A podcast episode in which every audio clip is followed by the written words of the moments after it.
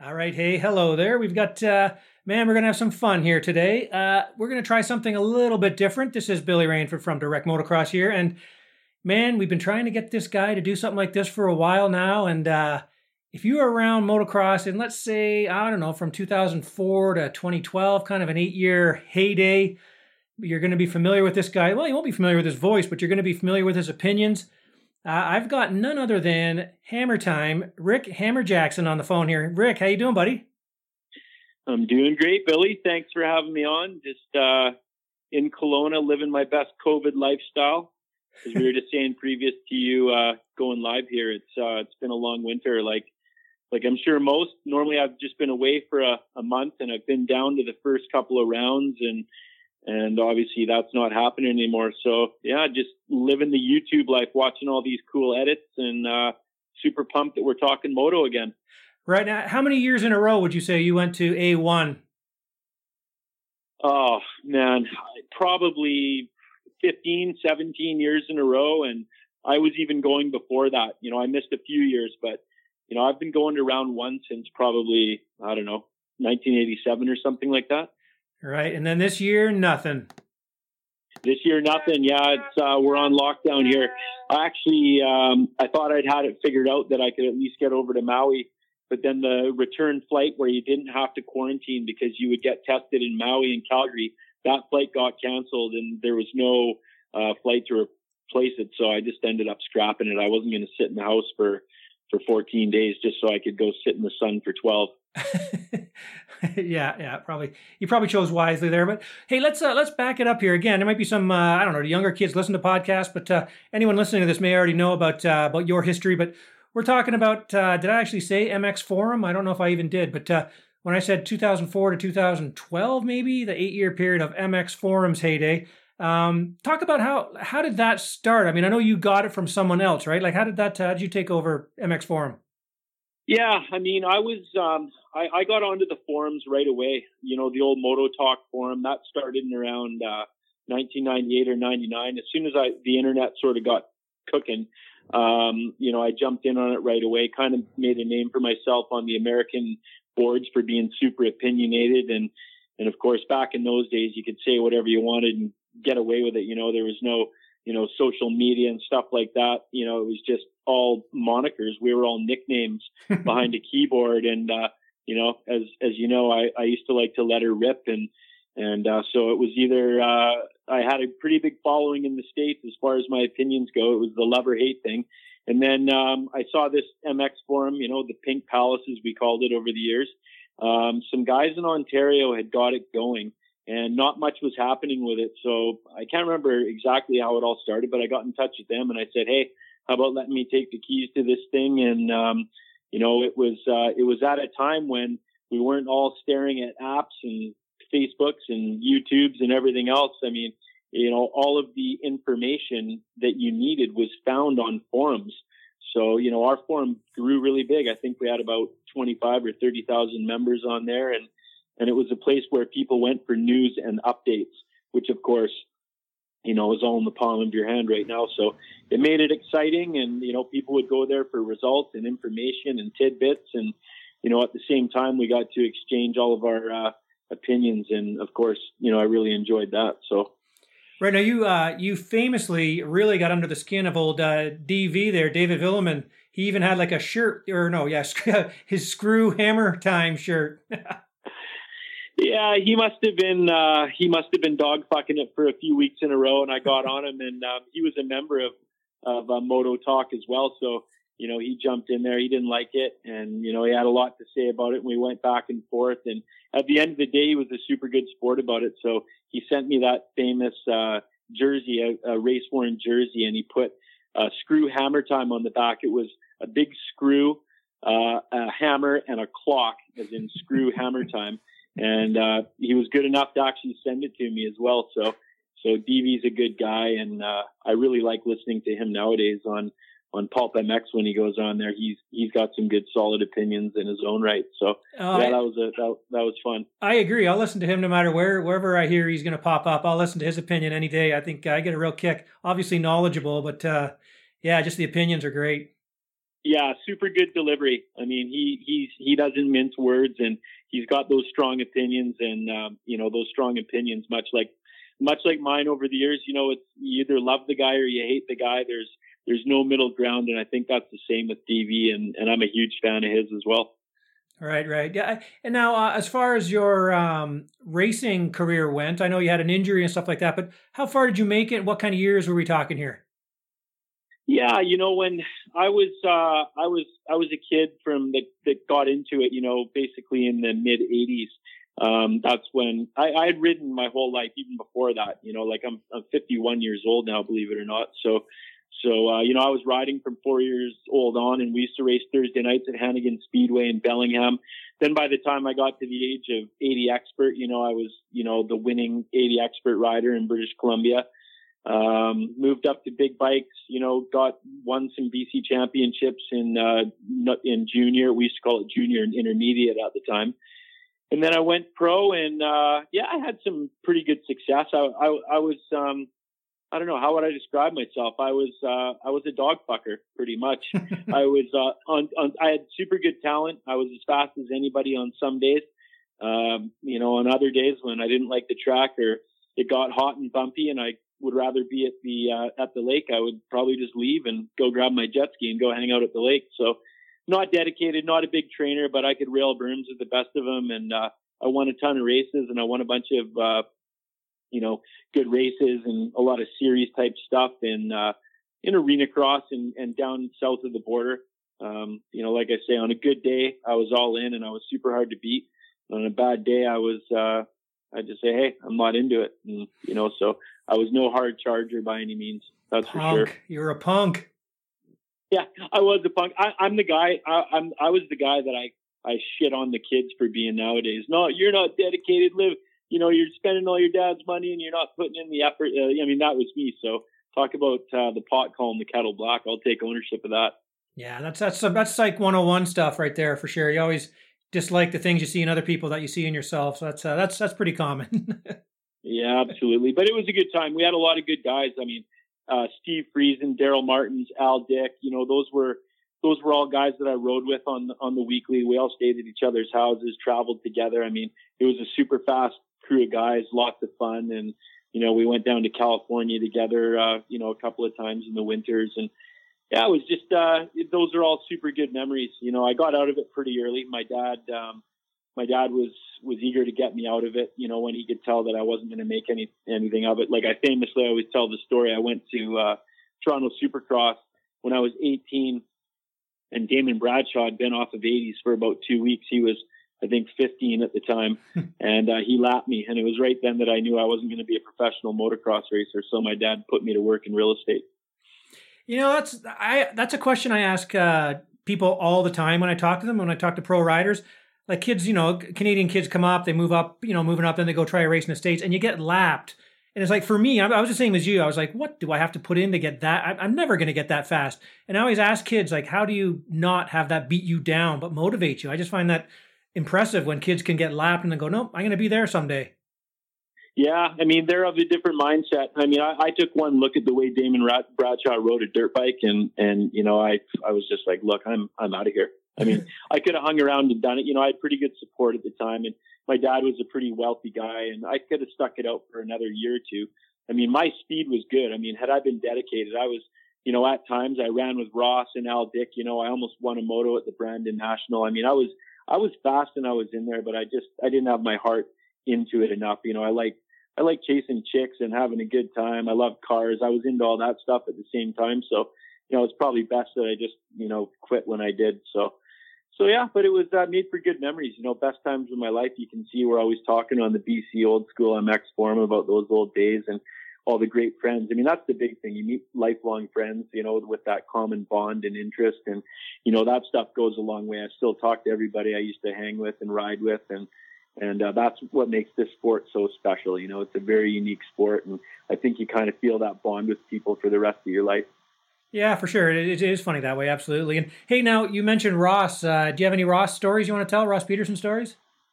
Yeah, I mean everybody knows over the years I'm not the biggest Ross Pederson fan. I mean I was uh, I was the type of kid that was um, when I started showing up at Canadian Nationals and stuff like that. You know, I was I was in it to make buddies with people, and you know, I was big personality. I was I was so stoked to meet all of the guys that I didn't know but I knew of.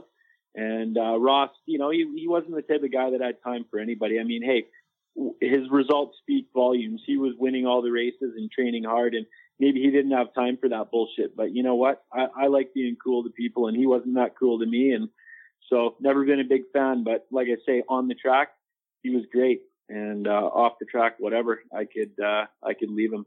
You know, the other guys on the other side of it, guys I didn't know, famous guys like you know Zoli Berenyi and you know all the rest of these guys. Carl Vaillancourt, what an unbelievable guy he was.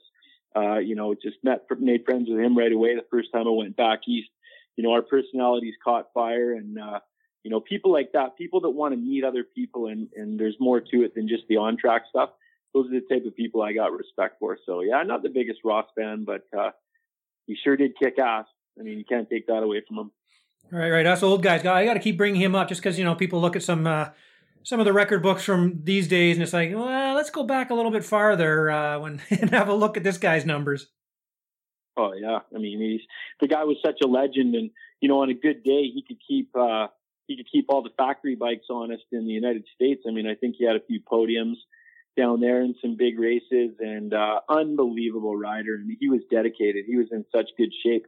I was actually in California one time at a practice track. It was just me and Jeff Ward, and uh, we were spinning laps together for a couple of hours. And we were taking a break at the top of this hill, and he, you know, we were asking me where I'm from and all that stuff, and giving me some pointers. And he says, "Yeah, do you know that guy Ross Pederson?" I'm like, "Yeah, of course I know. I know Ross." He's like, man, that guy's one of the toughest, best fit competitors that we've seen, you know, come outside of our country forever. He had nothing but accolades for Ross. So, you know, coming from Jeff Ward, you know, Mr. All Time guy, that's pretty impressive. Wow, no kidding. That is for sure. Yeah. yeah. I love stories like that. That's, that's awesome for sure. All right. What was your what was your lowest uh, national number? Did you ever do enough to get a number? Um, I, I never did a series. Like, here's the way it would go. I'd go to the first few early ones, like Edmonton and then into Manitoba, and then rather go back east, actually in, in Washington and Oregon. There were more competitive, bigger series at the time. You know, um, it, they were called the Gold Cups at the day or back in the day. And um, so I would go home to race those. I mean, they were, firstly, they were closer to my home. Secondly, more money. And um, thirdly, there was unbelievable guys in there.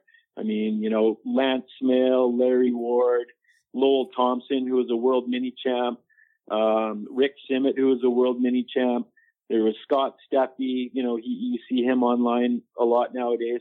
There was just, you know, the list goes on. I mean, it was almost like going to a mini national when you would go to those. So I would race those in the summer rather than go back east and make no money and have to have to travel back there. And um, yeah, those were good times. I I had my moments down there too. I won some big races in those, but again, it was the same old thing. If the track suited me and it was soft and I could rail the outside, I was I was in it to win it. And if it was rough and choppy and square edge, I was just no way, not for me.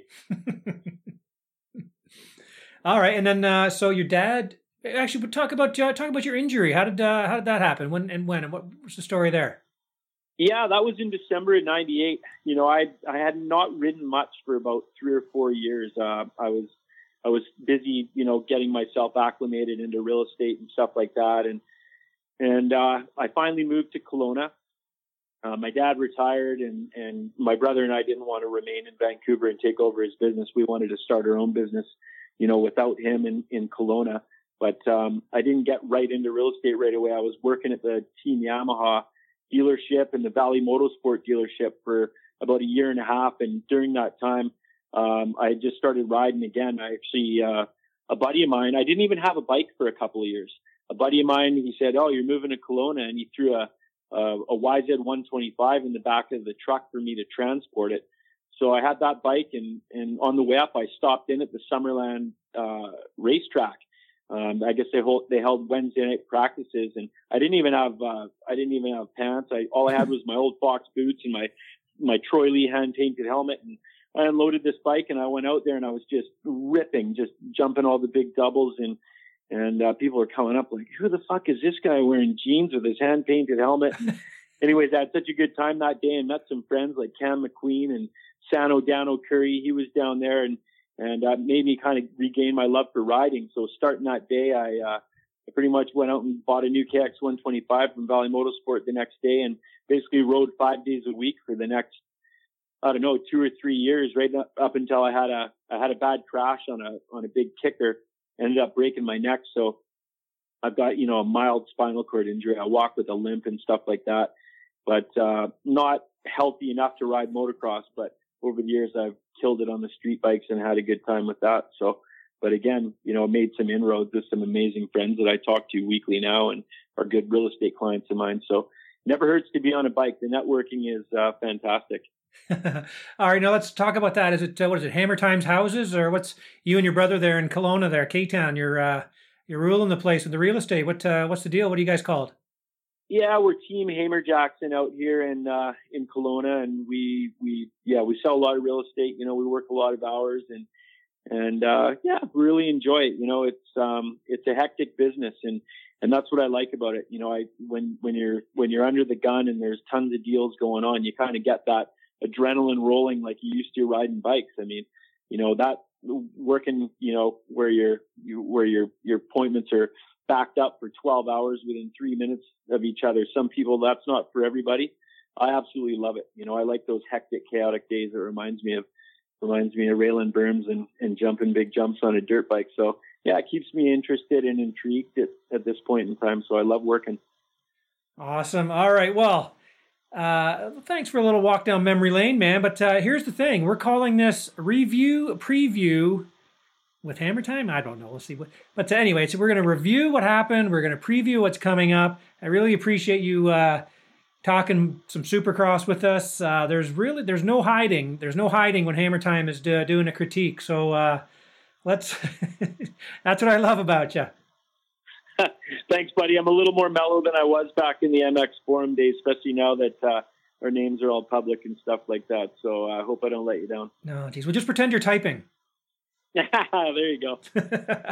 All right, so okay, so obviously we're two rounds in. We got this condensed schedule. We're still going to get 17 rounds in, but we're squeezing them in. We got three within eight days. Um, man, some new things. I mean, what about for starters? I'm, I'm just going to throw some things out there that have changed for this year. Race day live, no Jim Holley. We bring in uh, Dan Hubbard to sit with Daniel Blair. Have you been able to watch the uh, race day lives? Every minute of it. Yeah, I've watched uh, both race day lives from start to finish. Yeah, uh, the new guy's doing a good job. You know, of course, you know the no Jim Holley thing tugs at our heartstrings. Like I know Jim personally as well, and and uh, he is such a great guy and a fan of the sport, and he knows literally the ins and outs of everybody and everything that's going on. So I don't know what happened behind the scenes. Uh, you know, for you know, it's the same thing with Ralph. You know, Ralph Sheheen all the hate that he gets, I love Ralph. You know, I think that he anchors the show well. And so I don't like the changes, you know, and I'm not someone that's scared of change, but I'm not a fan. But uh, those guys are still doing a great job on Race Day Live. And I think Daniel Blair is super prepared and I think he kills it. He's got a lot of good insight and uh, I really love Race Day Live. Yeah, the only thing I, I, think we may have lost a little bit of, I mean, I think people that watch Race Day Live are the core audience. I mean, they are there, they want to know inside and out. Whereas Dan, I mean, great guy, super nice guy, having fun, but a little less core. I mean, you know what I mean? Like he's asking a few more questions as if uh, hasn't been in the sport all that long. You know what I mean? So it kind of we're not getting quite the in-depth stuff we maybe did when you know when uh, Daniel and Jim Holley did it. Uh, a little bit more for the uh, the casual fan, I would say. Yeah, you said it, and you know what? That's a, like you also mentioned. That in my mind is a waste of time because the casual fan's not suffering through race day live. Us us hardcores that are you know that are counting down the minutes to Supercross, we're the ones that are watching race day live in my mind. So that was where Jimmy was was so great. You know, you're just talking all about the intricacies of the guys, you know, and the stuff that only he would know because he's living that life with them and everything else. So, you know, I don't think they need to cater to the broad audience like they're doing with the new program because I don't think the broad audience is watching until the the lights go on in the night show. Yeah, and I think you know that's just some uh, positive uh, positive criticism. You know what I mean? Just some some uh, constructive criticism. Yeah, for sure. So yeah, yeah. And uh, you mentioned, and we talked about uh, the hosting at night. They got the Leigh Diffey in now for uh, for Ralph Sheheen, and I, and as much as you said, like people bagged on Ralph, I always thought he does what he's supposed to do. He runs the show. He takes you to breaks. He gets the sponsor names in. You know what I mean? He kind of runs, keeps it on time, and then you've got the the color commentator with him. You know what I mean? So that's the kind of thing that uh, I think we missed from Ralph for sure. Yeah, I, I, feel like I say I've got a soft spot for Ralph. I mean, you know, for all the crap he takes, and you know, he's obviously got his following, but I think you know, again, he's one of those love or hate guys, and man, he's he's he's like the Nickelback of uh, announcing sports. I mean, it, the hate that that guy gets, it's crazy. But you know, he, look, he has to say those things. I mean, much like how we were saying, you know, that Jimmy was so good because he was talking about the intricate stuff for the hardcore fan. Well, you know, on the big main broadcast, you know, Ralph has to cater to what the manufacturers and the sponsors want. And that's dragging new people into the business. Look, it's got to be a green Kawasaki. It's got to be a red Honda. You know, it's got to be a lot of repetitive stuff and, mm-hmm. and, you know, talking like that. But look, he's got, you know, he's, he, he's got a, he's got a job to do and he's, he has to pay, those sponsors need their bills paid. So, I feel like, you know, I feel like any lead in that seat is going to have to go through that stuff. But, you know, the average good core fan didn't like Ralph for it. So, anyhow, screw them. I miss Ralph. Yeah, exactly. And I mean, that's the thing. Sure, sometimes he would say stuff, you yeah, no kidding, Ralph. But it's like, yeah, that's the broadcast is when the casual fan might be clicking by and they're like, oh, wow, okay, let me check this out. So I always, uh, Kyle Carruthers, whenever we did uh, things together, like uh, broadcasting together, he was great. He was the Ralph Sheheen of that. He would, I, I could never do it like he did. He just get the sponsors in there, get, it just ran it like that. I mean, it's a skill, man. Yeah, no, it is for sure. It's, uh, it's not the glamorous end of it. You know, the, the color stuff in my mind is way easier to do, but to actually, you know, to, to anchor the show and to run the show like that, I mean, that must be, that, that's rough. That comes with a lot of experience. Yeah, no, for sure, for sure. And I think that's, that's for certainly what uh, we missed with Ralph for sure. But uh, uh, hang on, I'm going to need a minute to compose myself. You brought up Nickelback. yeah, no doubt. Eh? See, and that's another thing. Yeah, hey, I still like those good old Nickelback tunes. So anyone that anyone that's not happy with that, hey, to hell with you. All right, I'm going to move on. okay, so okay, now the tracks. I mean, uh, we got three races in a row in NRG Center, there stadium in Houston. 43 second lap times, and sometimes less than that. What do you think of the tracks? Terrible. um, you know, look, it's I don't think that they need to come out and lay down the gnarliest track by any means, but when you look at the floor space on the stadium, you know, we could probably extend those lap times by, you know, a good seven, eight, nine seconds. You know, it's this, everyone, you know, you, you read the guys online. Oh yeah. You know, what difference does it make? You know, they're still doing, you know, 20 plus two or, or whatever. But, you know, what they don't think about is the shit kicking that the tracks are taking. Exactly. You know, everything gets cupped out. You're getting down to the concrete in some of the turns you know, this and that, and that makes for worse and more dangerous racing in my mind. So I like to see a bigger track with more variety. I also, you know, like to see way better whoop sections than we've seen so far. Um, you know, that's a good separator in Supercross. So I don't think the tracks have been terrible, but they they definitely could have been better, and they got to utilize the, the floor space in the bigger stadiums. Right, right. I don't think racers would agree with me, but I like the whoops right before the finish line because when you're coming up to a, la- a, checkered flag, you know there's you know guys just gonna be hanging it out there, just kind of like a 180 before the finish too. Yeah, full whiskey, just like uh, just like Ferrandis. Oh my God, he was scaring me in the whoops the other night. He was just pinned wide open. I thought he was going to fly off the track. It was crazy. All right, another just another thing about the tracks. Uh, as a photographer, I'm a huge fan because I love taking the photos indoors in sand sections, but uh, sand sections in Supercross. What do you think of that? I'm torn. You know, I was talking about this on one of my uh, my group threads that I've got with with some of the hardcores here in, around town. Uh, you know what? I kind of like it. Uh, it was unfortunate what happened. I didn't like seeing um, I didn't like seeing some of the carnage that came out of it the other night. But uh, I like something that's going to mix it up, especially with the the you know the smaller uh, the smaller courses. You know, the shorter lap times. I know it was. It, it did. Put it this way: the one on the one on uh, on Tuesday didn't make the sand look good. I mean, there's there was too many guys having problems with it going down. Few few guys got hurt throughout the day in the sand. I mean, so I don't know. I like it because I like seeing something different. But you know, the average guy doesn't seem to be a big fan of it, and I'm sure the racers hate it as well. Right. I think again, it, it kind of shows our age a bit too, because I remember back in the '80s, uh, supercross tracks were far, far from cookie cutters. You know what I mean? They were weird. They were different. There was awkward sections. Guys now would just freak out if they rode some of those old tracks. Oh, I know. It was people don't realize how uniquely built the tracks were. And, um, you know, of course, you know, this, what I'm going to say next is well documented. I mean, it, when it was 125s and 252 strokes, they had to be uber creative and really think about their laps in order to even get, a, get over some of the obstacles. I mean, you know, nowadays, you know, a 125 or 250 can just, you know, grab a handful in first gear out of any corner and clear a triple. Well, back in those days, you know, they would build these really creative, neat tracks, and and um, you could really see where mistakes you had to pay for them. I mean, if a guy had a tiny bit of wheel spin here or there, this or that, I mean, he wouldn't be able to clear an obstacle. So, yeah, I, I miss those old tracks. I don't know how they would shake out on these on these four strokes that are so powerful now, but I'd sure like to see it. I mean, the last one that I can remember that was super unique was the one that uh, Travis Pastrana built. I think it was uh, St. Louis in 2006. I mean, that was a track like nobody had ever seen and made for some incredible racing. Right, right. Yeah, for sure, for sure. Um, now, uh, also, um, at this one, the first turns, I mean, this one, uh, that last one kind of took took some people out, and then unfortunately, the way the track was laid out, they were coming back towards the guy. So, I mean, that was a bit of an issue. Yeah, for sure. I mean, I think when um, when they've got one of those first turns where it's it you know you're you're down the long straight and the guys on the inside are having to basically come out on a you know 15 or 20 degree angle out to, in order to make the turn.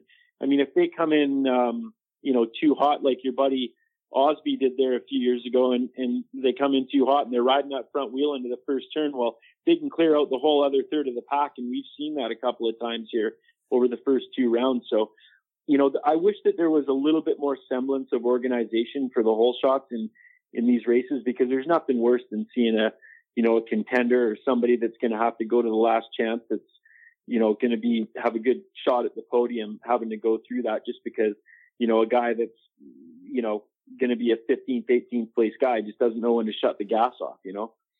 Right. I knew you weren't going to. I knew we weren't going to be able to get through this without you mentioning that Osby uh, in the Davalos thing.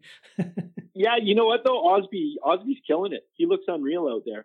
Yeah, uh, for sure. You know, I used to call him the I used to call him the first turn assassin, but uh, Osby's awesome, man. He what does he have like an eighth and a twelfth so far? So I think he's two tenths. See him doing well. Two tenth places, I believe. Oh, nice. Yeah, well, he's he's going well. So hey, keep up uh, keep up the aggression, Osby. You're killing it. He's not listening. All right, buddy. Well, let's uh, let's uh, just kind of back it up and kind of recap some things. I mean, round one came out, and boy, I mean the well, well, the 250 class wasn't quite as crazy as obviously the 450 class, but uh, to see some of the things, I mean, what what are your thoughts? We got uh, Jet Lawrence, uh, you know, the young kid coming out, man. He had a heck of a weird rodeo for a last lap, but uh, this kid impressing you. What are you thinking of uh, of him? Uh, I'm the biggest fan of him. I mean, that, that's that's my guy. I love Jet Lawrence. I mean, he's got that electric swagger. It reminds me a lot of when when uh, TP 199 Travis Pastrana came out. I mean, it was just everything he touched turned to gold. All the sponsors wanted a piece of him.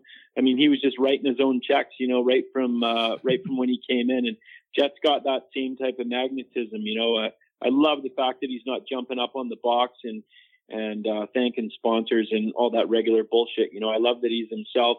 You know, he knows the sponsors are getting represented on the track. He doesn't have to go through that vanilla stuff, um, you know, when he's winning races. So I love the kid. I think he could own this entire sport. I mean, if he plays it straight and, you know, puts his racing first and doesn't get caught up in everything else that comes with all the, the fame and the money, I just don't see anybody beating him. I mean, he's got it all as well as a pristine riding style. So huge fan. Right, right. Now, I, always, uh, I always, again, interviewing people after races and stuff like that, and, and doing these kinds of things. It's some people, it's just not their cup of tea. And I mean, I, I always say, hey, not everybody is a Travis Pastrana. It looks like this kid, he gets up, you ask him a question, he actually answers it with feeling. He doesn't go straight, like you say, to the sponsor runs. It's, uh, yeah, it's pretty refreshing for sure. Any, any barks like a dog up there.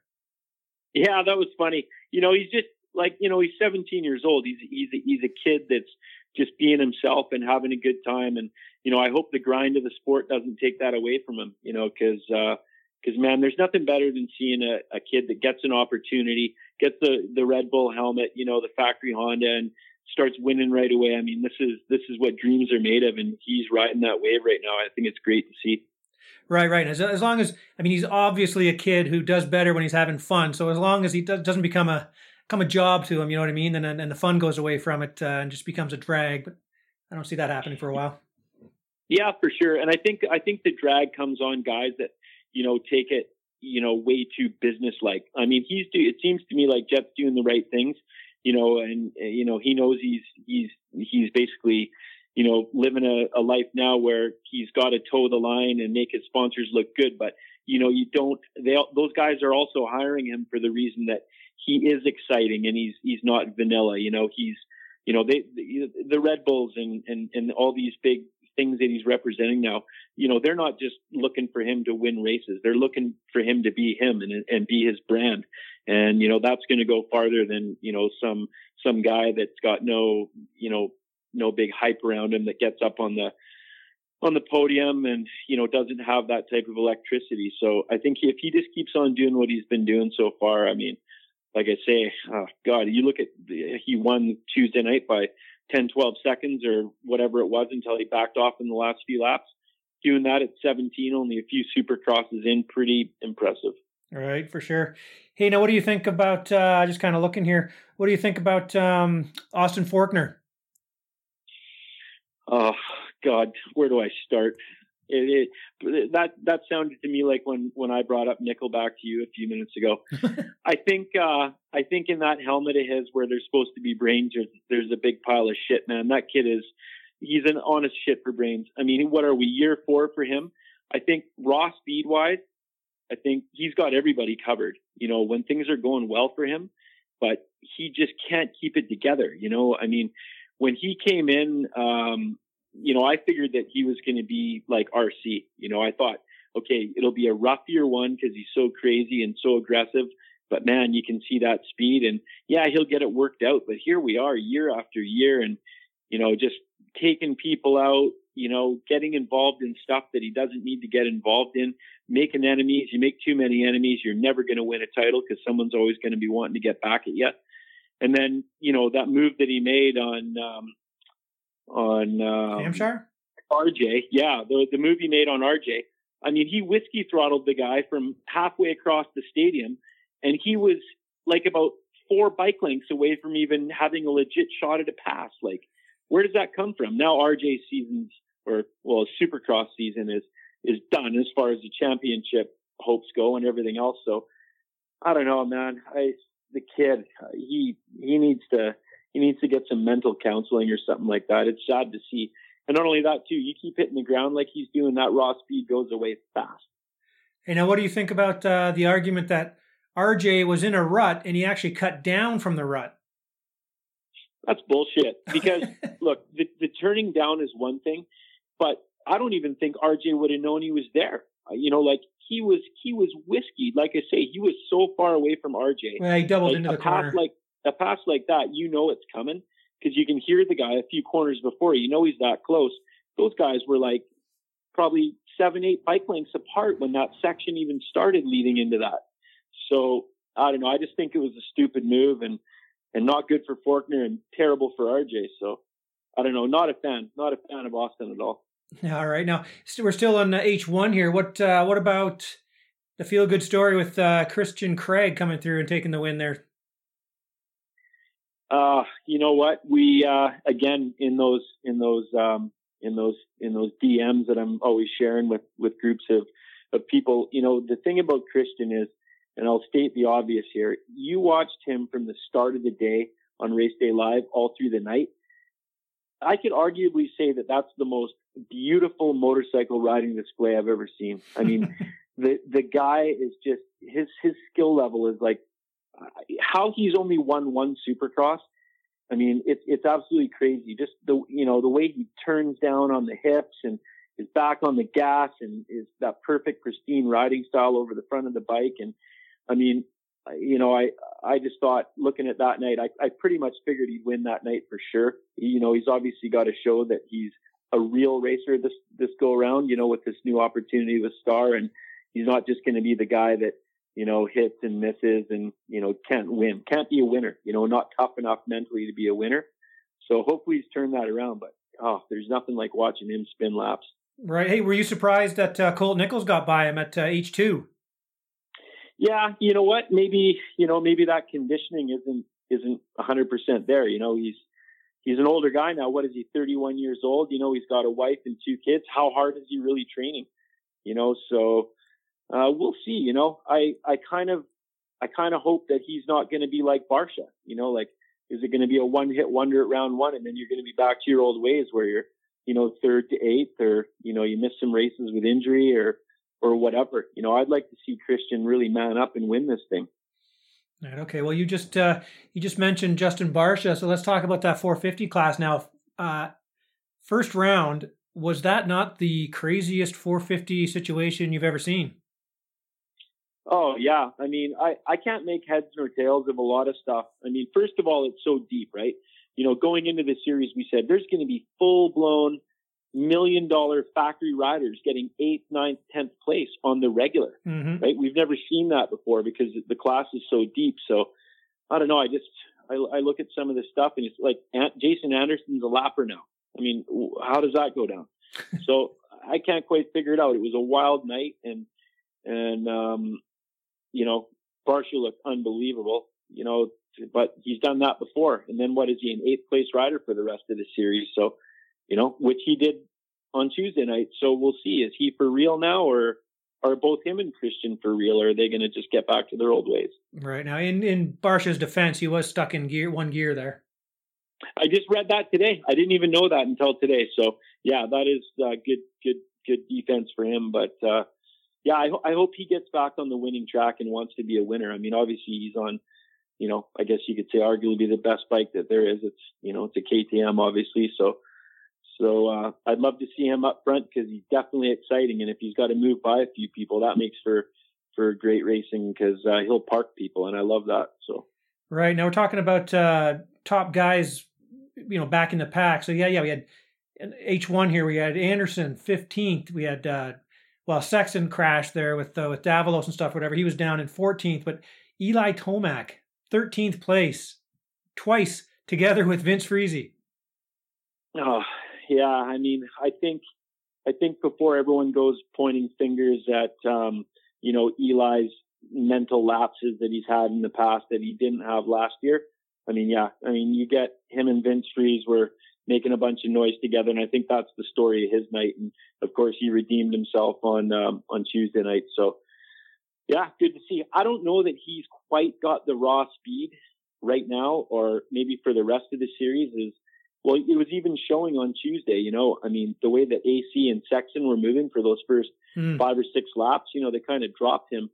Um, so, you know, I think he's going to have to be a little craftier to be a weekly winner now with these young guys going so fast. So we'll see how the rest of it shakes out. Right, right. And then uh, 10th coming all the way from, well, from last there was, uh, you know, Zach Osborne made it up there and a Cooper Webb in ninth. And I was impressed with, um, uh, Plessinger up there at first for a while, and throughout the day he was looking really good. He ended up eighth in that uh, first uh, first round.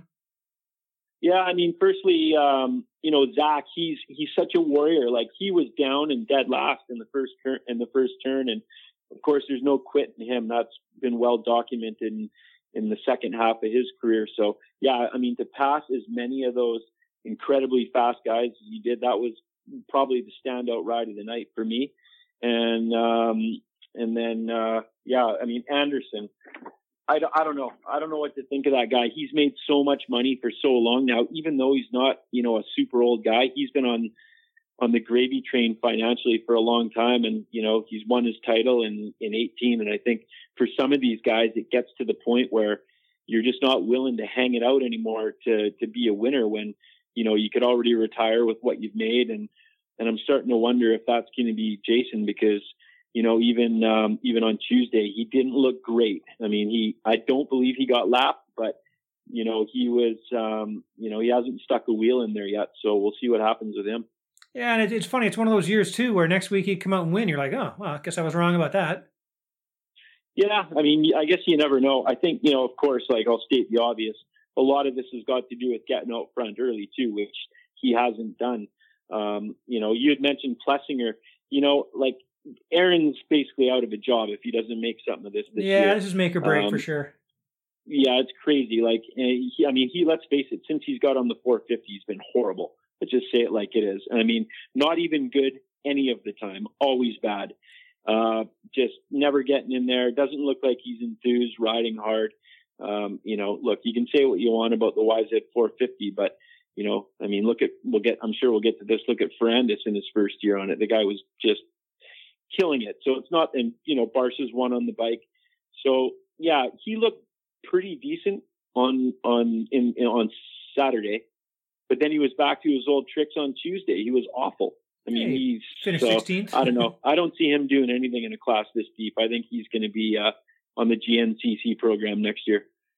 okay, yeah, it's uh, he's such a good dude though. It's nice to see him do well and have like hear his podium speeches and stuff. yeah, he's an interesting guy and a, and a good dude. Well, you know that that's all good and fine, but if you're not put if you're making the kind of money that he's making right now and you haven't done anything for you know going on three years, then uh, the good dude thing doesn't wash. Everybody hates your face back in the pits. Trust me on that. and now I don't know why he came in under the radar a little bit, but uh, I, I mean Marvin Musquin, a third place there, back from uh, back from his knee and everything. I thought he looked great, and I mean, why why wouldn't he, right? Yeah, Marv. I mean, he's well, he's so talented, right? I mean, look, he's he's got his druthers, and it showed up on Tuesday big time. He can't get through the whoops good enough at times. You know, if he gets jumping through them, uh, and they're a certain style of hoop that will will will you know run with the skimmers, um, then it does well. But it didn't on Tuesday, and he got past a good three or four times in there. So he's got to get that worked out, I think, to be back a winner. But yeah, he's looked unreal. And, um, you know, he was obviously even having problems at the baker's factory. I saw some clips there where. Oh, I saw that, yeah. Yeah, he's butting heads with Aldon and he didn't want to, you know, lead the pack and, and, and this and that. And I think, you know, it didn't look like he had any confidence either after seeing that. So coming off injury and, and missed races and, and, you know, not looking good at the practice track you know, that just kind of shows that he shows up on race day and his racecraft is solid as always. Right now, at the, on uh, at round one, the first one, it was I found I've never seen I, not that I can remember it being so obvious watching a guy in second place trying different lines, then coming back to the old lines, trying a different line, and then going, ah, shit, the leader's got the best lines. I'm just gonna have to follow him, as I saw with Roczen chasing after Barcia at that first round. Yeah, awesome creativity. I mean, you know, and he he was just he had gapped third just by enough that he he had the luxury of of knowing that he can he could go and you know venture out to those lines without having someone come inside or whatever. So yeah, it's awesome to watch. The guy is just such an amazing rider. I mean, yeah, at round one, I thought that was a major moral victory for him. You know, he showed that he could go the pace for the whole moto, and um, you know, hopefully now this this uh, this stuff with his body is is going to be worked out because a good Ken Roczen is a joy to watch. I mean, he's so fast in the turns. His whoop speed is as good as anybody's. And, um, you know, I'd like to see him get back on the box. Like he's good for the sport. You know, it's like him and Jett and AC. Those are the guys that have the big followings and, and can really put our sport out to, uh, to the public. So yeah, I want, I want him to get back on the winning track for sure. Yeah, no, for sure. Yeah, he took a bit of a beating there when he had that issue with uh, Eli Tomac, but before that, I mean, he's just such a nice guy. It's, it's uh, it was hard to see that problem with him and uh, him and Eli. Yeah, for sure. No, it's uh, a huge fan. I mean, anybody that's got that much talent and, and is that fun to watch ride, you know, and and has done things and won championships and everything else, you just want those guys to be back on their game. Right, right. And then, so like eh, the second round Tuesday, I mean, they get uh, two days to kind of chill out and get their bodies back and relax and figure out if they want to change anything. But I talked to a few guys. I mean, like we got uh, Guillaume St. Cyr, the Canadian out of Quebec. He's down there. He's going to, you know, the, how much can you do? He wanted to maybe do some riding. Uh, today, I think he was going to do some riding, but uh, just hanging out, sightseeing, and uh, good for Guillaume St. Cyr to be uh, out down there trying to put it, put the bike in the main event. Yeah, good on him. You know, it, it, I'll tell you, it's easy for people to say, "Look, go race Supercross," and and I've I've been a huge uh, I've like I've shit on everybody that says, "Oh, you can't race Supercross because you don't have." You know, 15 grand worth of supercross suspension or whatever. But at the end of the day, it takes a ton of balls to go and line up for a supercross. It's it's a totally different game than than uh, outdoor nationals, obviously, or anywhere you can practice. I don't care what type of facility that you're at. It's not like getting into a stadium and and going and racing Supercross with all those big names and everything else. So so good on him, you know. Um, you know, and I'm sure you're going to be bringing up for uh, Jess Pettis. I mean, I'm just so heartbroken that this has gone the way it's gone for him. Had huge hopes for him, and you know, it's just such a treat when you know there's a Canadian in there that we can sort of back and cheer for and, and see how they can do against the best guys on the world stage. Right, and I mean, of you know, like I say, we got a lot of guys have gone down and given it a shot, but it's rare that you see a guy that looks like he belongs. You know what I mean? Just right away, Jess just looked comfortable, and then that, to have that stupid, I guess it was a uh, you know tough block got knocked out in front of him, and he tweaked his knee, and yeah, and he's uh yeah, it looks like that's going to be it for a while for him. Yeah, that's such a bummer. I mean, you know, and, and especially, I mean, he looked so prepared too. I mean, to be able to be at the Baker's factory, you got the right bike, you got the right training, you got the right support, you know, like come and, and he'd been down there for a good period of time too. So coming in, it was just like, oh man, there's going to be a Canadian that's really got a shot at doing good things. And then it goes that bad that early. It's just, it's a heartbreaker. I know. And before going in, I, you know, I obviously been chatting with him back and forth and it was a, plan to, you know, every Sunday, well, every day after the, the races, you know, do an interview with him and stuff like that. Man, did I ever not want to call him the other day. oh, bet. Yeah. I mean, you know, it's it's it's crazy because you think about the work that goes into it. You know, here's a kid from Prince George. He's crossing the border. He's he's taken the steps and the expense to go down and do it all. You know, everything looks like it's just shaped up to be so so great, and then it just blows up to that. I mean, I'm not surprised he didn't want to talk. I mean, he must be just devastated. I feel terrible for the kid. Yeah, no, absolutely, for sure. And then there's, you know, people say, hey, well, now we can just race west. Well, there's rules there. I mean, he would have had to have had it written down and before they even went out for practice on the second round for him because he didn't make it into the night. I mean, it happened in qualifying, so that means he could switch, but he would have had to have done it before. And is and also the way the schedule is, it's going to be Indianapolis and Orlando is west, so all he could do is maybe grab Cole Thompson's bike and hit the 450s when he's better. Yeah, I mean, there you go. It's uh, yeah, like I say, it's it's it's brutal. I mean, I, I I can't believe that you know we had some kid that was so ready and on such a roll, and this is the way it turned out. Especially when we never get a sniff of of anything Canadian that's exciting going to race Supercross. So, so yeah, it's just the ultimate bummer of the series for me. And out there in BC, we were going to have like Tyler Gibbs was going to do some racing. Uh, Casey Keese wanted to race some Supercross. So this whole COVID thing really screwed people up. And yeah, so.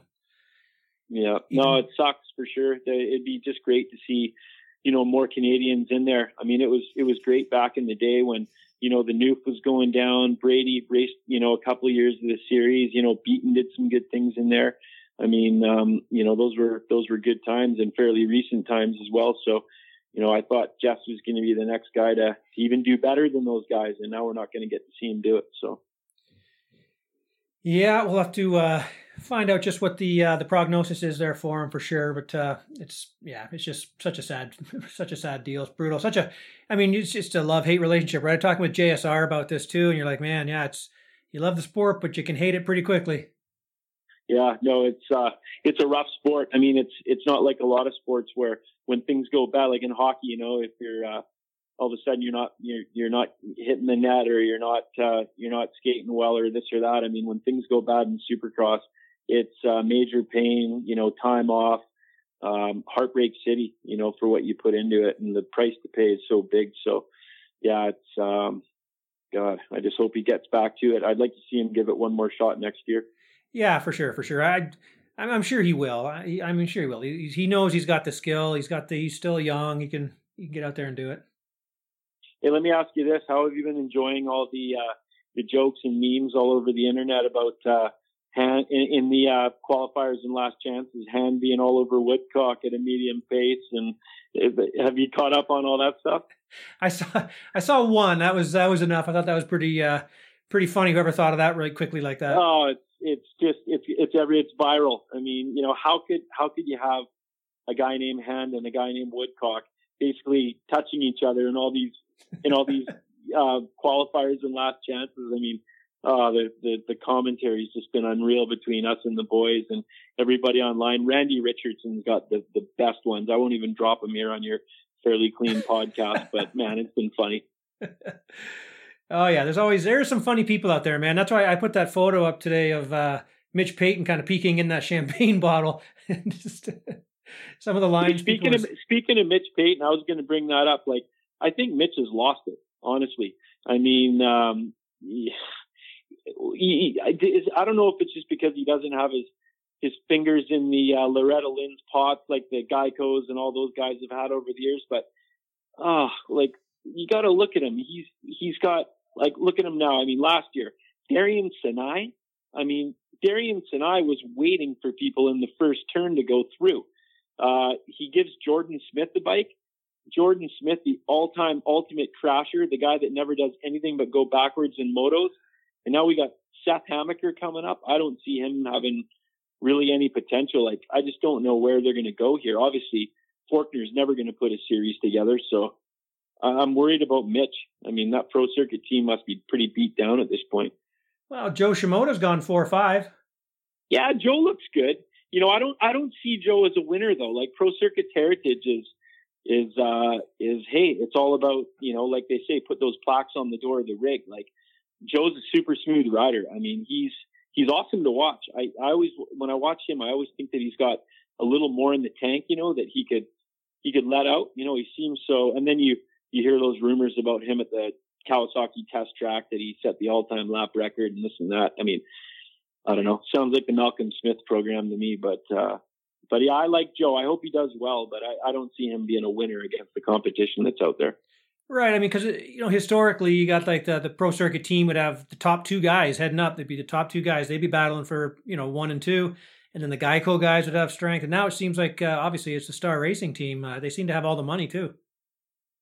Yeah, the, I don't know. Their, their budget's just unlimited. I can't believe just all the guys that they've got. I mean, and um, and you know, you watch that Levi Kitchen. I mean, he's gonna freaking kill it. I mean, that guy sort of Sammy not came out of nowhere, but he wasn't the guy that was was winning everything on 80s. But man, on the big bike since he's been there, I mean, he went what undefeated at Loretta Lynn's and nearly undefeated at um, at uh, the other amateur nat there. And, and he's so yeah, he's so smooth. To, he, he he reminds me of Kevin Windham. Carries the elbows a little bit lower. Really keeps good pace all around the track. Has a super silky style. I mean, uh, I got big hopes for him. You got to wonder why, like, why doesn't he end up on a pro circuit Kawasaki? Like, where's Mitch in, in the Levi Kitchen sweepstakes?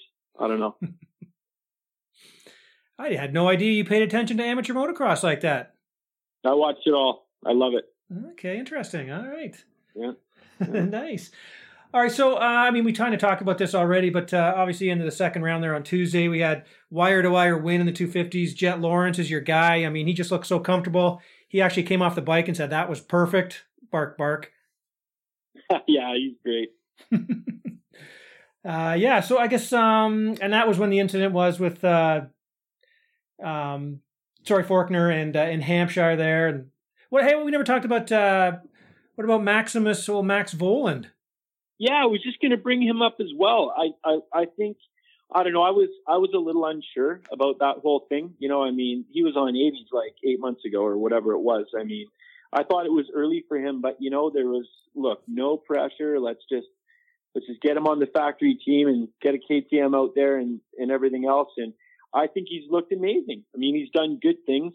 You know, um, he's he's been on point according to the plan that they had laid out, which was basically stay, stay safe and you know get some experience. And obviously, he's a smart kid. He's got a great, you know, long, clean riding style. And um, if he keeps going like this, I mean, who knows? Maybe some podiums coming up, but uh, way better than I had thought. Pretty well, impressed. I guess we've seen Roger pull a guy from the B class before. Yeah, there we go. Yeah, I mean, maybe he thinks he'll be another Dungey, but uh, but I like the fact they're not putting any pressure on him for sure, and and he's doing great. I I really like the way the way he looks on the bike as well. Right. Okay. So. Um, yeah, not, not a whole lot there to talk about in the in the 250 class on that one, other than the the crash between uh, the two two guys, Forkner and Hampshire there. But in the 450 class, I mean, um, man, you know, I, I was surprised to see uh, Osborne closing in on Eli and then make a mistake. Yeah, he's he's a savage. I mean, look, there's no free rides uh, if if if Zach Osborne's near you. I mean, he just moves forward. It doesn't matter what's happening in a moto. He's obviously in some of the best shape in the sport. He's got a great bike. Um, he's an interesting guy because you look at the way he looks on a bike. He looks like a dog's breakfast compared to the Jett Lawrences and Christian Craigs. And obviously, it's got a lot to do with that smaller stature. But hmm. he's not a sexy guy to watch. But man, his speed has just gotten better and better every year. I mean, he's getting better every day, and he's 33 years old, and you don't see that in the sport at all either. So, so, uh, and he's a great kid too. Like Zach Osborne is the man all around. You know, he's got a huge, huge fan base, and I don't mean just you know the average fan, but the people within the industry, and everybody's got the utmost respect for him. And obviously, you know, he paid his dues. You know, he was going to be the he was like going to be the James Stewart coming out of amateurs, and that all turned to shit. And he was off in Europe riding crappy bikes and probably thought his career was over. And then look what he's done. So I'm a, I'm just, I got so much respect for the guy. Right. I remember what's he's 08 or 09 or something being over at the British Supercross series and he was there. He's been, uh, he's been doing this a while.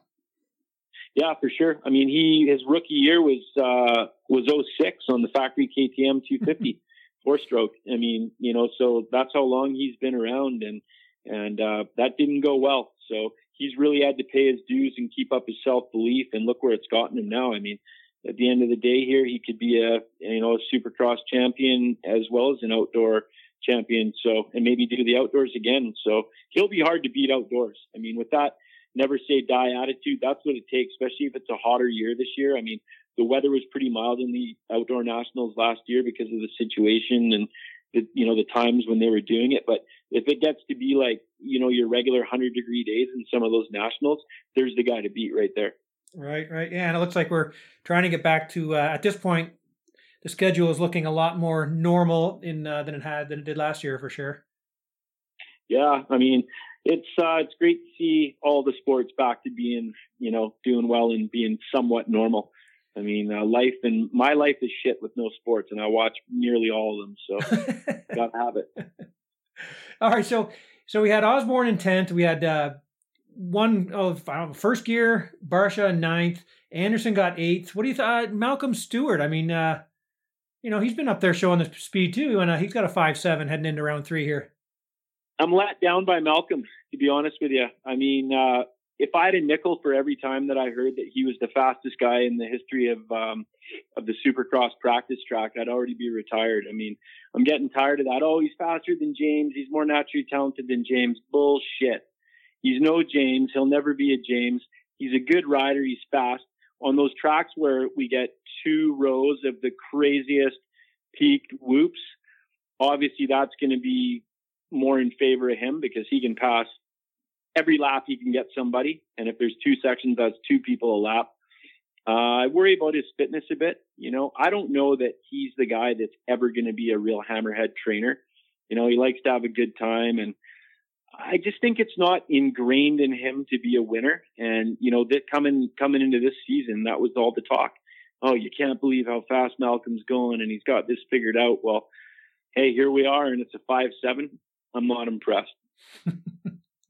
And ahead of him we had uh, Marvin uh, Marvin Musquin went uh, for sixth place, and uh, he went down pretty hard. I think he took out a flag, or he may have. I'm not sure if it was him that took out Rich uh, Rich Shepherd. Are you familiar with the name Rich Shepherd, the photographer?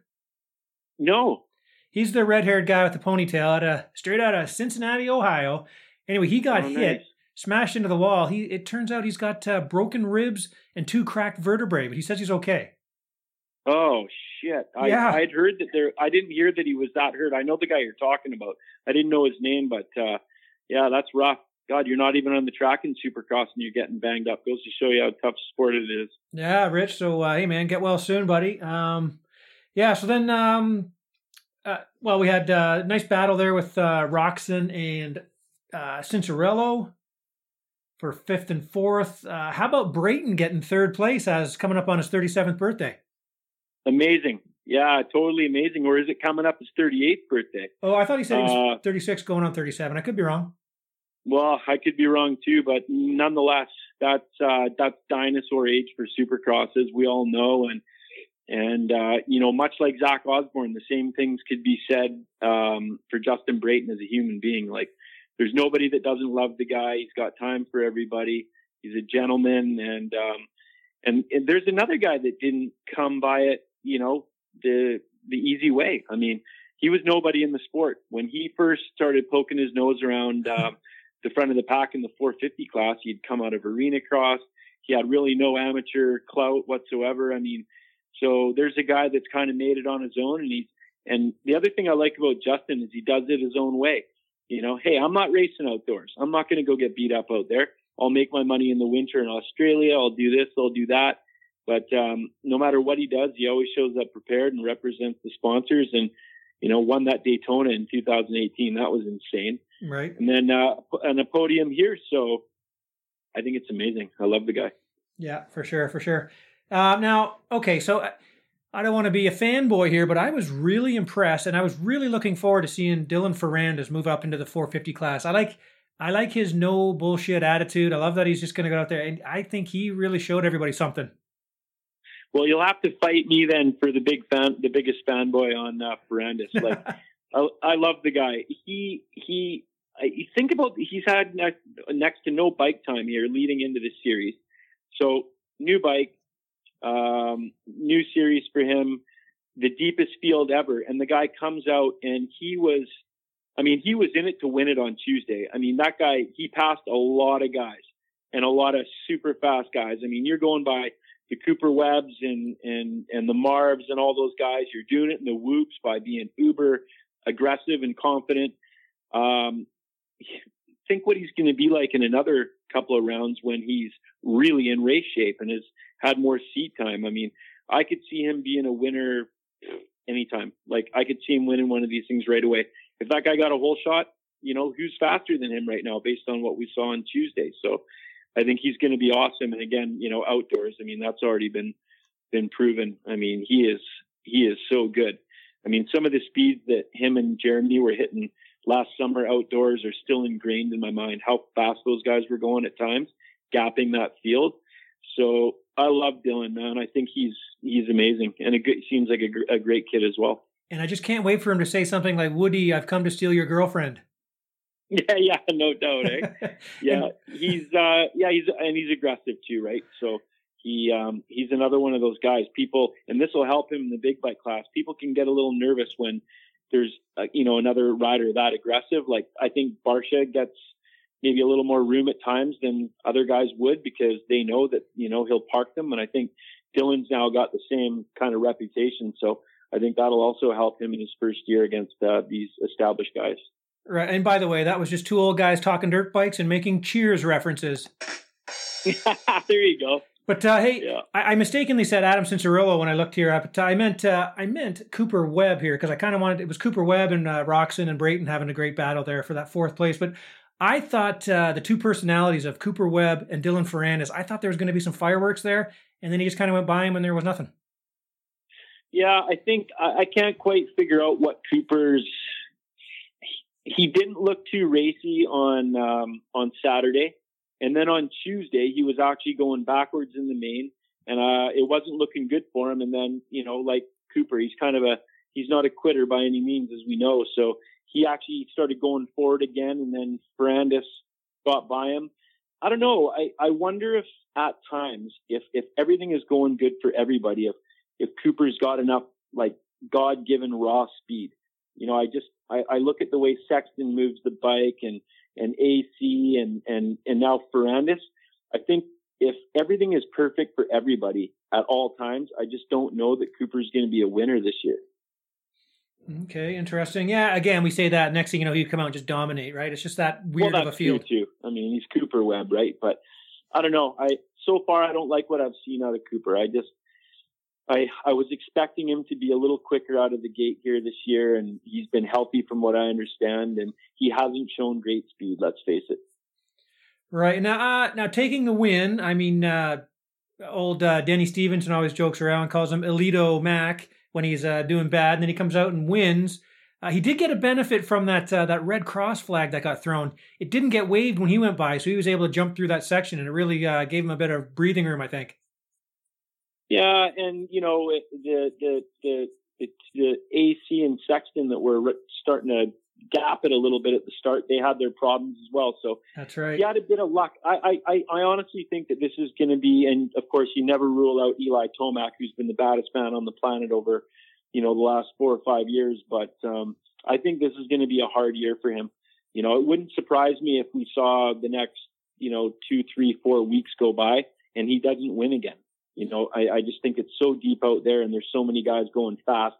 Um, you know, if uh, he's never been known for his starts, and he's proven in the past that he can go through, you know, the pack. And but uh, can he go through this pack where there's ten guys all going crazy speeds?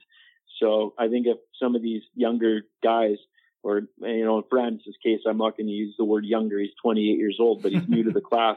I mean, if you know, if the Ferrandis is and and uh, the ACs and you know a few Sexton. of these guys are out front, Sexton, you know, early. I just can't see um, Eli being able to make up for his bad starts. I think I think he could maybe not win one here for a little while. Right, I know, and again, we say that, and he could go on a three race win streak, right, with a good start. It's just, uh, it's just a crazy uh, season. I mean, it's, yeah, it's, it's. I mean, we say this every year, kind of thing, but this year even more when we got these new guys in the class. Just, uh, it's just nuts. And you mentioned uh, uh, Chase Sexton, unfortunately, leading that looked pretty comfortable. Him and Adam going out there too. Adam went down in the sand. Looked like he had a bit of a bike problem there on the throttle side or something. Yeah, I mean uh, Sexton, it, that was so sad, and that was a bad pounding he took it, too. I, am glad he's out. He by the way, what's what's that? He's out for uh, Saturday. Uh, I'm not surprised. That was a that was a hard hit he took. You know, I was glad that he didn't have any like neck or back stuff from that. The way he he got torpedoed into that face like that. Um, so I was glad to see him get up, but at the same time, I was super disappointed. I mean, um, it would have been his speed. I mean, there's no, you don't need to question that. He's already been on the podium for time, day times and, and, um, you know, we've seen his speed in those first laps there.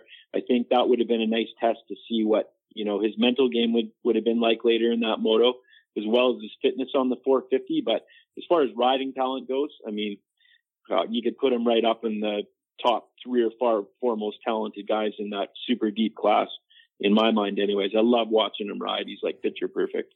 Yeah, absolutely. I mean, we're talking about, uh, you know, how is Eli going to keep this rolling? Well, we had uh, two of the young kids out front. We're not for that uh, sand section and some mistakes. Who knows, right? Like it. Uh, another thing too was uh, um, Joey Savatgy going down hard. I guess he's still in. He's got a bad hematoma on his leg, though. Yeah, I don't know. I don't know what's going to become of, of Joey. To be honest with you, he's he's in a deep class. Um, you know, I, I, haven't seen a lot of confidence out of him so far. Um, you know, he's he's not good with the people. I mean, let's just call it what it is. He's probably the biggest lump of of any factory rider, or I guess you could call his ride a factory ride. I think he's lucky to have it. He's done nothing to endear himself to the people or the fans, and um, he's terrible in the interviews. He's negative. I'm not a fan. I don't think Joey deserved that bike, to be honest with you. It's so tough. Huh? Again, it comes back to that thing. Not everybody is Travis Pastrana. It's so tough when you're like, "Hey, man, hey, everybody, I'm not." That's just not my personality. It's just so tough, right? It's it's it's a job. The PR part of it is such a job for some of the guys. Yeah, but that's the thing, though. It's part of the job. Yeah. Right. I mean, you know, in this day and age, with uh, where it's like I say, it's not always about results anymore. Um, it's you know, you like this year even like yeah, sure, Jett Lawrence went out and did this. He's still 17 you know, if, if Jet was, you know, grabbing the odd podium and had to grab a few fourths and fifths and maybe stuck his nose up front, you know, I think the sponsors would still be happy because he is who he is. But look, when you're Joey and the result, results aren't great, um, and you know that you've got a challenging personality, well, hey, you've got to get better. You know, if you can't get better on the track and you're already just absolutely terrible with that scowl on your face at all times in the media, well, you got to get better you know, and, and Joey hasn't done that. So, you know, I think, uh, again, I think he was really, really lucky to get that ride. And, um, you know, if, uh, he wouldn't have had it either, he probably wouldn't even be on the track right now. If, if Baggett hadn't gotten into that financial fight with the team, he'd be on that bike. So, yeah, I don't know. Joey's got to clean up his act in a few ways. Speaking of Baggett, when are we going to see Baggett? I don't know if we will. I mean, what's he going to do? I mean, obviously he's, you know, he's been a massive earner since 2008. So he's got money. I mean, he could just go out and get his own program together and show up halfway through the series. I mean, you know, he can get all the parts that he needs. And, and, uh, like I say, when you've been at the level that he's been at for as long as he has been, it's ridiculous the amount of money that he's made. So look, he can do his own thing. If he really wants to come out there, he can get a bike together. If he can't get a fill in ride or something like that and show up. But I've also heard that um, his dad's got a mega successful company and he can work for it and, and make a good living too. So, you know, at this point, you know, it's uh, it's been what's this? This would be year 13 for him. Uh, how much does a guy want to risk it when he's already probably set for life and has a good job waiting for him? Right. Yeah, that comes into play for sure. Again, like I always say too, I'm always impressed with these guys when they get to that age and they're still willing to hang it out like that. Yeah, and he is crazy in that way. I think you know, it's it's too bad that he hasn't put a better 450 career together. I mean, obviously he has those crazy, crazy rides where he goes faster than anyone, passes the fastest guys in the world, and wins both indoors and outdoors. And then some weeks he's, uh, you know, he's like Barcia. You just can't figure out why he's eighth or ninth or whatever. So I don't know if we'll see him again. I mean, I'd like to. It's it's always good to throw another hat into the mix, but I think he might be done. All right, interesting. All right, okay, so we're heading in. Uh, man, we got uh, Saturday another race coming up, round three, two fifty points. We've got uh, Christian Craig, we got Colt Nichols, Jett Lawrence, and then uh, and then Austin Forkner. There's seven points separating the top four. There's only four separating the top three. I mean, it's tight. Uh, what are you thinking this weekend? Is it uh, man? Do we do predictions? what do you what do you got for Saturday? Uh, there's, I think we obviously know the first, you know, three or four guys are going to be up there. You know, it's going to be Forkner and um, obviously Jett. Um, you know, Nichols is going super, super fast. I mean, you look at those guys. I think I think it's going to be one of those four guys. I just think it's going to depend on where they, you know, come from the start. Like honestly, I don't believe that uh, you know a Forkner or or even Jett can get a six or seven place start against those guys if they start up front and win the race you know, I think there's a lot of parity with those front guys. Right. And um, Hampshire, so, Hampshire, if stuff yeah. goes properly. What's that? And Hampshire, I guess, throw him in there too if things go. Yeah, throw mm-hmm. RJ in there, although his will might be slightly broken now that he's out of the points. But uh, um, I would say that RJ might just be, through the course of a moto, just a step off of those other guys. It just, I mean, he's shown good things so far, but RJ is one of those guys indoors. Like he hasn't shown in his career yet that he can be you know, a race in, race out guy that's challenging for the win indoors. Obviously, he showed some good things outdoors, but so I'm going to say RJ's just like a half tick off of those guys. So yeah, I think you know, hate to be sitter. I'd like to see Jett win, um, but yeah, let's go with Jett. All right, now check out like the 450 points. This is insane. The top six, is crazy. The top six are within four points. Yeah, it's awesome. I love the way that's shaken out. It's amazing. So yeah, Barcia still holds on. Uh, Dylan Ferrandis is only one point behind. Brayton's two behind, and Marvin. Man, then uh, and you got Roczen, and then four points. Then all those names, and then four points back is Eli Tomac. Yeah, it's it's great. I mean, how how what a what a treat it what like normally after the first two rounds, I mean, there's been an abomination of some kind, and and you know one guy's maybe won two races but i mean with with the way that things have gone i mean to have the points like that it's just setting up for the best series ever so i'm stoked about it. Yeah for sure for sure. Are you gonna you want to pick a winner for uh, saturday? I got ferrandis. You do huh? I got ferrandis do i have to fight you for him or no no i always i like to use uh i like to use ricky carmichael's line here i don't uh i don't predict i analyze there you go. Take the easy route. It's too risky. Although I do, I actually are you are you on board with all these fantasy things? I mean, sometimes I have to stay away from Twitter because all people do is bitch about that stuff. I've tried to get into it here and there, but I can't stick with it. Usually, I'm just either you know I get. Uh, to be honest with you, I'm just so busy being a fan of it. Like I say, I watch Race Day live. I'm I'm watching YouTube edits. I mean, rather than sit there and worry about fantasy and then I'm staring at my uh, iPad throughout the whole moto and stuff like that, I don't want to get caught up in that. I just want to be a super fan of the sport, so try to avoid it. Ah, good call. I'm sort of I sort of sit there right there with you. Hey, what about Hart? Before we go, what about Hartranft? He looks to me, he looks like Dave Thorpe out there this year. Thorpe. a David Thorpe like Dave, reference. he looks like Dave Thorpe or Buttery I mean, he does not look good. He looks super stiff. I mean, he had some good rides on 250 and on the 450, he looks like a nightmare. Oh my God! Sorry, you just cracked me up there. the Dave Thorpe, the old, the old uh, world's fastest novice uh, quote. Oh my God! My dad's British. He used to love Dave Thorpe. Oh, really? yeah. uh, I think uh, I think Dave Thorpe loved himself a lot too until Johnny O'Mara smoked him at Maggiora in '86 on a 125. On the 125, yeah. yeah, yeah, no. yeah. Hartranft, I don't know. He, he doesn't look too good out there. I was I was kind of expecting better things, you know, like maybe around 10th or 11th, but uh, Well- he just looks super uncomfortable. Well, I'll tell you, he uh, he was the second guy in that LCQ to Vince Friese there. Uh, but Vince was one of the guys who got into the 42, So, I mean, he's not that far off the pace then. Yeah, I, maybe this needs to clean it up. He looked probably I, I, he didn't get a lot of camera time on Tuesday. He got a lot of camera time on Saturday, and he just looked really stiff and really uncomfortable out there. So, you know, maybe uh, maybe that'll turn around. But yeah, he needs to step it up. Him and him and Plessinger uh, and Anderson so far are my three uh, three boners in the 450 class. I'd like to see those guys pick up their bootstraps for sure. Sorry, I found a sound effect page. Not nice. How about like this one? You didn't say I'm pumped up now. you didn't say anything exciting enough for me to use that one. Yeah, you know who the uh, you know who the 250 class unsung hero is so far Oh. is uh, Thomas Do, that uh, the French guy. I think he's he got a top 10 and just outside of the top 10, and he was kind of a nobody coming in, but he's kind of poked his nose up front. He's doing really well. Absolutely. I mean, he came over. I know he's been racing against uh, guys like Cade Walker over in Europe and stuff like that, and those supercross races uh, through the amateurs. He came over to Mini O's one year. He's been a name that I've seen around a lot. Now to see him actually uh, doing well is actually uh, that's pretty cool to see. Yeah, he's hauling. He's doing great. So I love it when you see um, see guys that you don't expect starting to come in and and uh, and showing a wheel here and there. So let's hope he can keep it up as well. Right? Hey, we uh, mentioning uh, Brandon Hartranft. How good do those Suzuki's look?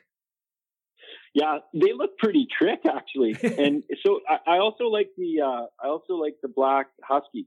Yeah, there's there's some cool looks out there, and of course, you know those factory Hondas that are up front right now. Always the red bikes always look good as well. So yeah, things are. I mean, look, it's a cool sport. Everything looks kick ass to me. Right, right. But uh, yeah, it's funny. My dad always said back, even back in my days, like, yeah, those Suzuki's, they sure look good, but how come nobody rides them? Yeah, we always joke. My uh, my good friend Buddy Karan out here, Bud Bud two two four. He uh, he actually got a new Husky last year. He's a he's a good vet rider. He got a new Husky last year and hated it, and went back to his Suzuki, which I refer to as the uh, mobile couch. So. Uh, yeah, those Suzuki's, they're not modern tech by any means, but they still go decent out there, obviously. All right, Hammer. Well, uh, buddy, I really I appreciate you taking the time to shoot the shit about uh, some dirt bike racing. It's been a lot of fun. We've wanting to do this for a while. I remember before. Remember you were down in uh, Palm Springs there and stuff. We got you. You typed out a couple of things, and uh, that was fun. But this has been good here, and uh, you know we can just kind of let it meander wherever it goes. The conversation. It's been fun. Yeah, man, I really appreciate you having me, and uh, it's been a great time. I love talking about the sport, and uh, and it's a good time of the year for me too. I'm not too under pressure with work. In another month, I'll be uh, probably working until about 11 p.m. every night. So this is a perfect time to do this stuff. All right. So we got um, what we got? We got Houston. Oh, we don't have a we don't have a Tuesday. So I was kind of trying to think if it goes Saturday Tuesday again, we could uh, get a twofer in again. But uh, after Saturday, it goes Saturday Saturday. We got a week till uh, Indy, and then it's uh, Indy goes Saturday Tuesday. Yeah, that's nice. I love those Tuesdays. Give you something to look forward to in the week. I know it's amazing. You're sitting there like, what? It's, it doesn't feel like a Tuesday. Ah, it's weird. I love it. I mean, this time of year in my world, I mean, you've got UFC, you've got the Conor McGregor fight this weekend. So this weekend for me, I mean, it's just look, we got we got Supercross, we got the McGregor fight, we got the football playoffs. It's just in my world, that's just a dream come true. I can't wait. Oh, do you have cable? I've got every TV system money can buy. Trust me on that. You should see this house. I could run the world out of here. Hey, I was trying to think. A few years ago, we had a Supercross party there, and I remember it got heated, and I couldn't remember what the argument was about.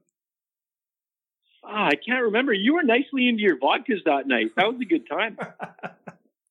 I was no, I was nicely into your vodkas. Yeah, that's right. Well, hey, next time you're coming through town, you'll be nicely into him again. Don't worry. All right, buddy. Well, that's uh, that's been Rick Hammer Jackson. Hammer time. hammer time, hammer time. The old school, uh, the old Pink Palace hammer time. Those are days long gone by now, but uh, even through there, I met a lot of good friends and had a lot of good hours of bullshitting on there, and uh, yeah, it was a good time. Yeah, man, it sure was. Sure, that's what. Uh, that's where I uh, cut my teeth.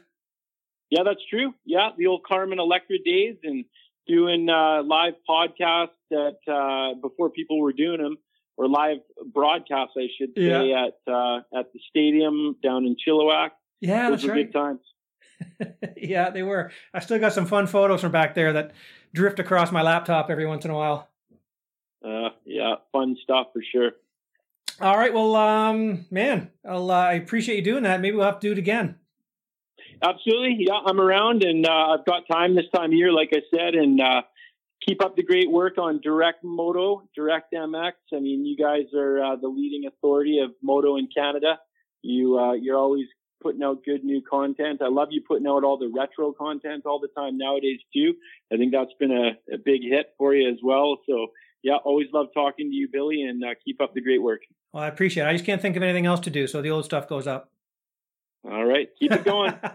all right, buddy. Hey, have a great time out there. Enjoy the races on Saturday, and uh, we will touch base with you again, everybody. That was uh, Hammer Time. Appreciate your time, buddy, and we'll uh, we'll talk again real soon. Okay, talk soon. Enjoy the races. Bye bye. Bye.